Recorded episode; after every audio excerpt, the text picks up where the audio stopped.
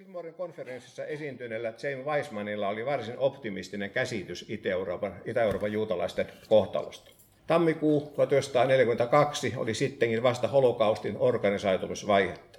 Tällöin Berliinissä järjestettiin 20. tammikuuta holokaustin historiassa myöhemmin paljon julkisuutta saanut niin sanottu Vanseen konferenssi, eli Saksan eri hallintohaarojen koordinointitilaisuus juutalaiskysymyksen lopullista ratkaisua ajatellen. Maailmalle tämän tilaisuuden päätökset avautuvat vasta toisen maailmansodan jälkeen.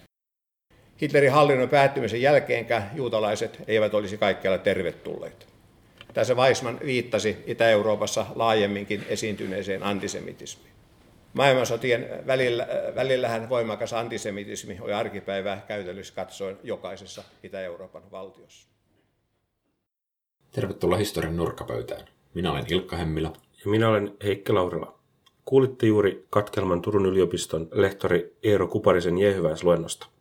Kuparinen on työskennellyt yleisen historian oppiaineessa jo vuodesta 1973 lähtien ja hän siirtyi eläkkeelle tässä huhtikuun ensimmäisenä päivänä.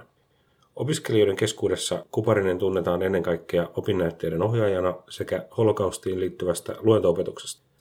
Opettamisen lisäksi Kuparinen on tutkinut muun muassa suomalaista Etelä-Afrikkaan suuntautunutta siirtolaisuutta, vaikuttanut Turun yliopiston hallinnossa sekä Suomen tieteentekijöiden liitossa varapuheenjohtajana. Tervetuloa historian nurkkapöytään, lehtori Kuparinen. Kiitos. Tässä jaksossa puhumme siis siitä, miten tieteen tekeminen yliopistossa on muuttunut työaikanasi, eli 1970-luvulta tähän päivään, ja mihin aiheisiin saat itse päässyt perehtymään tässä vuosikymmenten saatossa. Jos ensin kumminkin kertoisit hieman itsestäsi, mikä veti sinut aikanaan opiskelemaan historiaa? No mä en tiedä, ehkä siinä on se, että koulussa olin hyvin kiinnostunut historiasta ja voi sanoa näin, että pidin historian oppitunneista ehkä eniten kuin mistään muusta, muusta kouluopetuksesta. Ja jollakin tavalla se tuntui, tuntui tuota, luistava ja muistan lukiovaiheessa, että mä olin silloin, mä yhteiskoulusta kirjoittanut aikanaan, niin olin reaalikokeessa yliopisto, tai siis yhteiskoulun historian ensimmäinen reaalikokeen kirjoittaja, joka sai sai tuosta tuota, historia- jokerikysymyksestä täydet yhdeksän pistettä. Se jollakin tavalla kannusti sitten tähän, että tästä voi itselleen tehdä elämän ammatinkin. Eli onnistumiset kannustaa? Kyllä. Entä minkälainen onnistuminen kannusti oppiaineen leipiin? No sanotaan näin, että mä en pyrkinyt oppiaineen leipiin, että mut vedettiin oppiaineen leipiin, että se, tämä on sellainen tarina, tarina tässä, että tuota, mulle tuli tuossa syyskuun viimeisellä viikolla, toisen viimeisellä viikolla 1973 tuonne pikkuinen ruskea kirjekuori, jossa pyydettiin tulemaan keskustelemaan oppiaineeseen seuraavalla viikolla, viikolla töistä, jotka saattaisivat, työjärjestelystä, mitkä saattaisi, saattaisi kiinnostaa mua.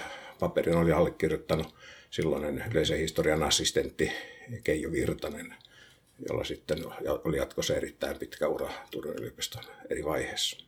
No se lähti siitä liikkeelle. Oliko akateemiselle uralle lähteminen 1970-luvulla helpompaa kuin nyt? Oli. Ehdottomasti se täytyy, täytyy valittaa todeta. Jos ajattelee niin sen hetkistä tilannetta vaikka yleisessä historiassa, niin vuosittain valmistui 70-luvulla 6,5 maisteria. Tänä päivänä yleisestä historiasta tulee, tulee keskimäärin 22 maisteria vuodessa, eli kolme kertaa enemmän, jolloin se taistelu elintilasta on tänään huomattavasti kovempi kuin mitä sille 70-luvulla. Pakko tunnustaa. Toi kuulostaa kyllä aika erilaiselta kuin tänä päivänä.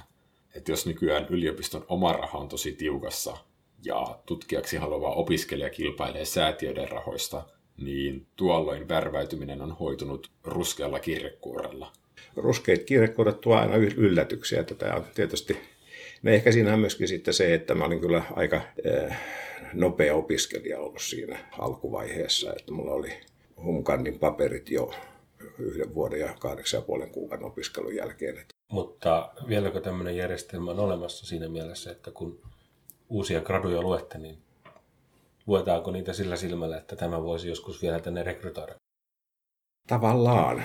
Tavallaan tota, ehkä ei nyt sitten voi suoraan näin sanoa, että niitä luetaan sillä silmällä, että, että henkilö voisi tänne rekrytoida, vaan, vaan ehkä sillä silmällä, että tälle henkilölle suositellaan ehdottomasti, että ei kannattaisi tähän lopettaa, vaan tota, voisi väitellä ja niin poispäin. Että sitä niin kuin aina katsoo siinä tilanteessa, kun jos tulee tämmöinen timanttityö eteen. Ja mielellään suosittelen.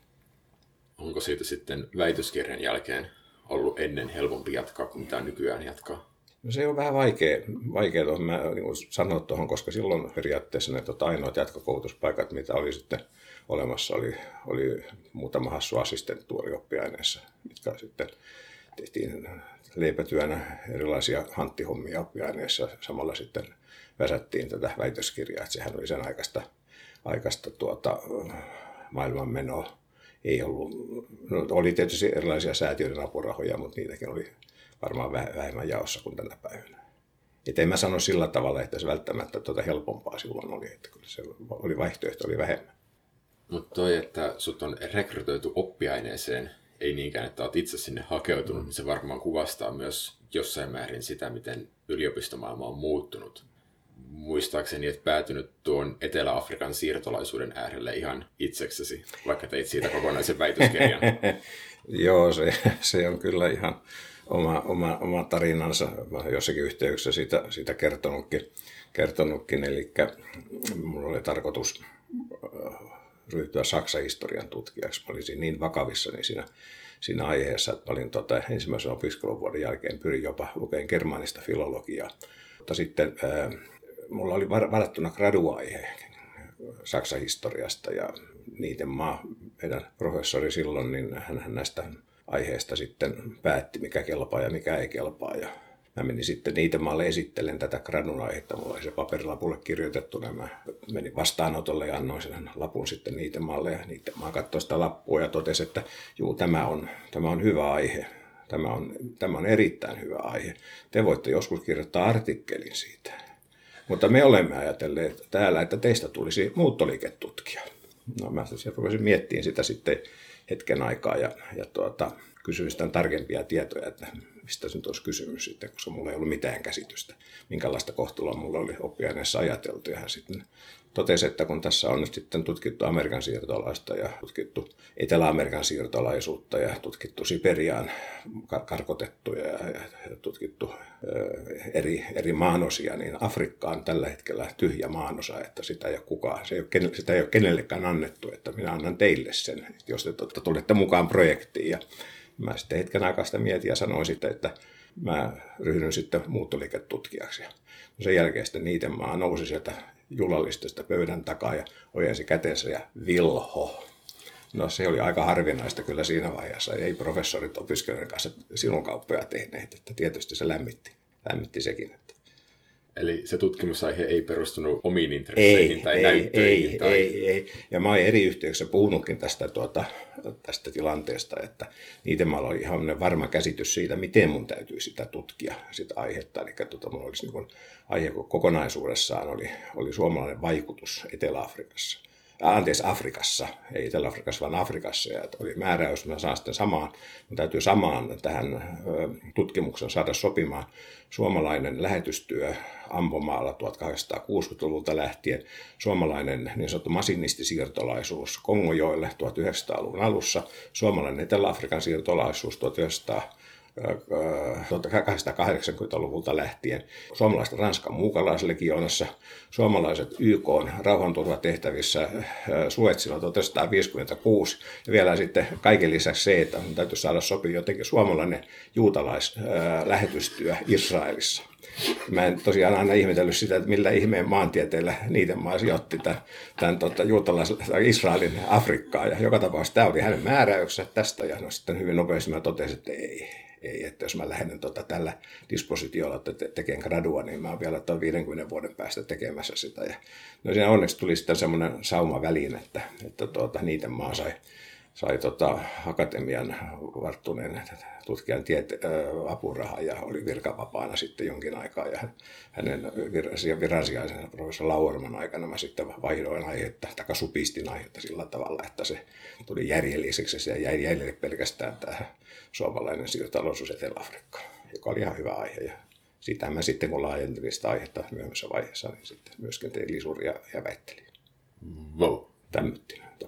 Melkoinen tarina. Siinä siis niin kuin Se, oli... se kuvastaa jollakin tavalla tuon ajan, ajan tota, yliopiston maailmaa. Eli professori päätti hyvin itsevaltaisesti kaikista tällaista asioista. jopa opiskelijoiden opinnäytteet. Kyllä, ilman muuta se, että se oli tota, kandidaatti tai proseminaaritöitä myöten. Mä muistan, olin aikanaan professori Matti Lauerman proseminaarissa, niin oli semmoinen tota, iso kortisto, missä oli erilaisia aiheita. Hän voi kysyä vaan sitten, mikä aihepiiri kiinnostaisi. Ja se ilmoitti sitten aihepiirin, hän katsoi sitä kortistosta, tota, että tässä, tässä olisi sopiva aihe teille. Että, kun tänä päivänä tehdään täysin päinvastaisesti, eli opiskelijat itse pystyy ja saa vaikuttaa hyvin pitkälle ja toivottavasti vaikuttavatkin hyvin pitkälle niihin aiheisiin, mistä he haluavat tehdä tuo opinnäytteensä. Ja toi oli enemmänkin peruja tuolta Turun Akatemiasta. No se missä oli varmaan sieltä 1600-luvulta peräisin. että- Professorit silloin jo kirjoitti Joo. ja laittoivat opiskelijoiden nimiin vaan. Jos siirrytään seuraavaksi siihen, mitä sä, tai takaisin siihen, mitä sä olet itse tehnyt näiden siirtolaistutkimusten jälkeen. Öö, sä oot kirjoittanut antisemitismin historiasta. Miten sä oot päätynyt siirtolaisuudesta tän äärelle? Vai oliko se joku tämmöinen paluu alkuperäiseen graduaiheeseen? Ei se ole sillä tavalla, vaan siinäkin osittain erilaisia sattumuksia. Ja, ja tota, oikeastaan kaikki juontaa tuonne vuoteen 1987. Nyt olin yleisen historian assistentti. Ne assistentit ei normaalisti luennoi, vaan, vaan tuota, mm, tekee näitä muita laitos, laitostehtäviä. Joskus loppuvuodesta 87 mä juttelin kulttuurihistorian silloisen professori Keijo Virtasen kanssa, tota, miltä tuntuisi, jos mä heittäisin kulttuurihistoria seuraavana keväänä luentosarjan, joka aiheena olisi kolmannen valtakunnan kulttuurihistoria. Ja no Virtasen Keijo innostui aiheesta ja tota, no, siinä oli sitten vielä sellainen lisämutka, mutka, kun tämä tota, koko hanke äh, lähti käyntiin niin kauhean myöhään, eli vuodenvaihteessa niin kaikki tämmöiset normaalit hyvät luentoajat oli varattu, keski, keskiviikot ja torstaat ja kaikki iltapäivän ajat. Oli jäljellä ainoastaan perjantai-aamu kello kahdeksan ja tota, minun oli pakko ottaa se perjantai-aamu kello kahdeksan ja sillä tavalla mä sitten miellyin vuosien mittaan siihen tota aikaa enkä halua luopua sitä enää ollenkaan. Ja tota, mä vedin tätä kolmannen valtakunnan kulttuurihistoriaa sitten 90-luvulla yleise, yleisessä historiassa, kun mä olin lehtori virasiana siellä monta vuotta. Ja tota, totesin siinä sitten, kun mä yritin luennoida, luennoida siinä kulttuurihistorian yhteydessä myöskin sitä, että miten Saksassa kolmannen valtakunnan vuosina suhtauduttiin juutalaisia. Totesin sitten, että tähän on aivan mahdoton, mahdoton tehtävä saada tota siitä niin kuin kattava kuva mahdollisesti yhden luentokerran kerran muodossa, että tämä on niin kuin pakko tähän vaatii oman luentosarjansa. Ja, ja sillä tavalla mä, tota, päädyin sitten 90-luvulla siihen, että mä tein luentosarjan antisemitismistä ja, ja tota, sitten kustantaja kiinnostui siitä, siitä tota, aiheesta myöskin ja sillä tavalla ilmestyi sitten vuonna 1999 tämä mun ensimmäinen antisemitismiteokseni Aleksandriasta Auschwitziin, eli se on tavallaan niin kuin tarina, miten musta tuli, tuli tuota antisemitismin tutkija, eli se tuli tämän kolmannen valtakunnan kulttuurihistorian historian kautta, mutta tosi se tietysti laajeni sitten sillä tavalla, että, että se antisemitismin elinkaarikin on tullut huomioitua sitten ihan sieltä, sieltä tota, tuhansien vuosien takaa. Ja olet tosiaan vetänyt vuosien ajan tätä erästä historia-aineiden suostunta kurssia, joka just käsittelee antisemitismin historiaa maailman historiassa ja erityisesti Natsi-Saksassa. Ja tosiaan pidit siitä aiheesta myös jäähyväisluennon.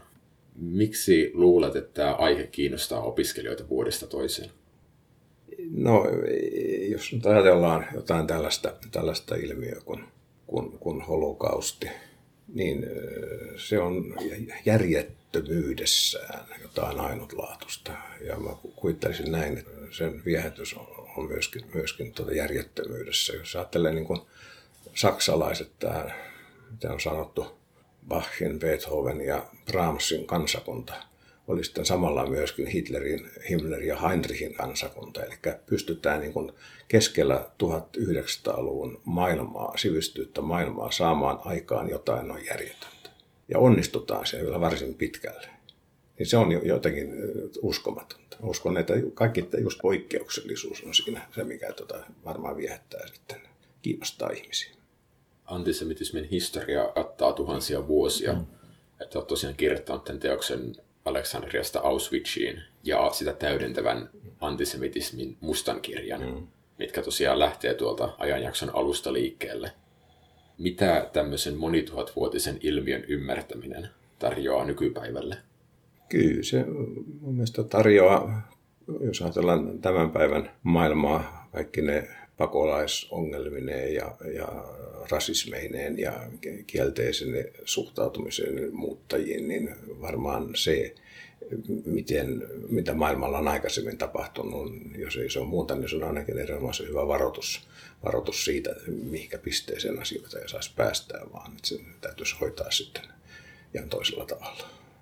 Että varmaan niin syytä olisi oppia oppia holokaustista ja antisemitismistä, mutta valitettavasti eihän näin ole tapahtunut. Että jos ajattelee sitä, mitä on toisen maailmansodan jälkeen tapahtunut maailmalla erilaisia kansanmurhia, niin, niin Balkanilla kuin Ruandassa tai, tai muuten, niin tota, eihän se sillä tavalla ole mennyt, että välttämättä antisemitismin tai holokaustista olisi opittu. Jos ajatellaan nykyään käytävää keskustelua niin sanotusta vihapuheesta, niin mm onko siinä oikeastaan mitään uutta, jos ei, sitä suhteuttaa ei, antisemitismiin? Ei, ei, ei. Ihan sama, sama tavara, sama tavara, vähän eri muodossa. Ne lähtee liikkeelle ihmisten ennakkoluuloista toisia ihmisiä kohtaan. Näinhän se on. Että aina on joku ulkopuolinen kansa, jonka vastuulle voidaan omat ongelmat syytää? No näinhän se tietysti on, mutta sanotaan näin, että jos antisemitismia selitetään pelkästään tällä syntipukkiteorialla, niin se on liian yksinkertainen malli kyllä sitten, että eihän siis kun antisemitismiin liittyy niin monia eri asioita, niin se, sen selittäminen on kyllä kyllä hyvin hankalaa. Ja jos me nyt lähdet keskustelemaan antisemitismin syistä, niin oltaisiin vielä ensi viikollakin tässä puhumassa siitä, koska tota, se on kuitenkin niin moni, monimuotoinen, monimuotoinen ilmiö ollut aina, että lähtenyt niin monen eri tekijän, tekijän tota, summasta, että siinä on juutalaisten eristäytyminen muusta yhteisöstä ja tietysti jos mennään kristillisessä antisemitismissä taaksepäin, niin se onneton tilanne, että juutalaiset oli, oli, oli se kansa, joka surmasi Kristuksen, niin se tietysti oma oma pohjansa silläkin uskonnollisen antisemitismin ymmärtämisessä. Olisiko joku tekijä semmoinen, mikä yleen katsotaan usein antisemitismin synnyssä, jonka voisi käsitellä, jos kaikkia syitä ei tässä voi käsitellä, niin jos ottaa jonkun esimerkin. No varmaan tuo syntipukki-teoria on nyt sitten se, mikä, millä on tietty kauaskantoinen vaikutus ollut sitten myöhempinä aikoina. Jos ajattelee tuota holokaustia, niin kyllähän siinä, siinä Hitlerin ajatusmaailmassa juutalainen oli se tietty syntipukki, mikä oli vastuussa siitä, siitä että Saksa hävisi ensimmäisen maailmansodan ja kaikki mitä sitä sitten seurasi. Ja siinä mielessä tämä, tämä on tota hyvin kestävä selitysmalli. Siirrytään vielä hetkeksi takaisin yliopistomaailmaan. Meitä opiskelijoitahan on pidetty varmaan ammosista ajoista lähtien ihan omanlaisena ihmisryhmänä, sellaisena hitaana ja mukavuuden haluisena otuksena. Oot kuitenkin uhmannut tätä käsitystä järjestämällä tätä suosittua antisemitismikurssia 20 vuotta putkeen hankalaan aikaan perjantai-aamuisin kello kahdeksan. Mikä on sun oma kokemus opiskelijoiden ahkeruudesta? No voisi ehkä sanoa näin, että tuota, jostain syystä siellä on aina perjantaisin väkeä ollut. Että jos siellä on jotakin aukkoja riveissä ollut, niin sitä välttämättä on huomannut, koska tota sitä väkeä on tuntunut riittävän sinne, sinne joka tapauksessa. Vaikka sitten olisi edellisenä iltana sattunut olemaan kritiikihipatkin, niin tota, kyllä siellä sitten jotakin tunnellisia aamulla paikalla. Että ei se koskaan tyhjyyttää huutanut. Et voi sanoa näin, että tunnollisia opiskelijoita löytyy aina. Mainitsit tuossa kritiikin, eli historian opiskelijoiden ainejärjestön täällä Turussa. Osaatko siihen liittyen sanoa, että millaisia muutoksia opiskelijakulttuurissa on tapahtunut? Mä tiedän, mun täytyy se sanoa, että tota, mä olin aika huono, huono tota, en huono juhlimaan, mutta tota, huono niin osallistumaan kritiikin, kritiikin tota, tähän varsinaiseen toimintaan. Että mä keskityin kyllä aika tota, voimakkaasti opiskelemaan. Että kyllä mä olin sellainen kritiikkiläinen, että tota, jos pari kertaa oli vuodessa juhla, niin kyllä mä olin innokkaasti aina mukana juhlimassa. juhlimassa. Ei mun mielestäni, tota, kyllä silloin osattiin juhlia, niin kuin osataan varmaan tänäkin päivänä juhlia. Että mä nyt kun näkisi, näkis, että se tota, opiskelija-aine siitä on millään tavalla muuttunut. Minkä vinkin haluaisit antaa uusille historian opiskelijoille, jotka tulee ensi syksynä yliopistoon? No sanoisin näin, että tehkää töitä sillä mielellä, että menestyy sitten. Eli, eli pyrkikää mahdollisimman hyvään lopputulokseen. Et ei, sanotaan näin, että huonoilla tenttisuorituksilla tai huonoilla opinnäytteillä, niin ei niillä niin kuin sillä tavalla ole samaa kantavuutta kuin se, että opiskelija panostaa siihen tenttimiseen ja tota, ja, ja opinnäytteisiin. Kyllä ajatellaan näin, että, opiske- että opettajat ei niin kiinnittäisi tämmöisiin asioihin huomiota, niin se ei kyllä pidä paikkansa. Että kun niin kuin opettajat tietää varsin hyvin jo sieltä peruskurssivaiheesta lähtien alkaa erottua ne tota, henkilöt, jotka tiedetään, että noista voi tulla vielä niin kuin historian, historian kentässä jotain, koska kyllä se näkyy näissä tota, opintosuorituksissa heti alusta lähtien. Että mielellään, että opiskelijat panostaisi vakavasti tähän opiskeluun myöskin. Tietysti ihan hauska varmaan juhlia, mutta, tota, mutta välillä ihan niin sitten sataprosenttisesti työntekoakin. Mutta kuitenkaan opiskelijat ei ole mennyt rappiolle tässä ei, vuosikymmenten ei, aikana. Ei mun mielestä, ei missään nimessä. Ehkä tällaiseen piristävän tietoon on hyvä lopettaa. Ainakin sen opimme, että tieteentekijän ura voi olla pitkäjänteistä puurtamista, mutta myös sattumiin tarttumista. Kiitoksia vierailusta ja rentouttavia jälkepäiviä. Kiitokset. Tosiaan ei täytyy nyt ihan vielä pois päästä. Että tässä täytyy vähän pöytää siivota ja on tuossa noita gradun tekijöitäkin, mistä olen luvannut huolehtia, että tota, saatto hoitaa kunniallisesti pois täältä. Se oli historian nurkkapöydän Antti tällä viikolla. Palaan Heikin kanssa uuden kirjakatsauksen äärelle kahden viikon kuluttua. Puhumme suuresta ilmiöstä nimeltä kapitalismi.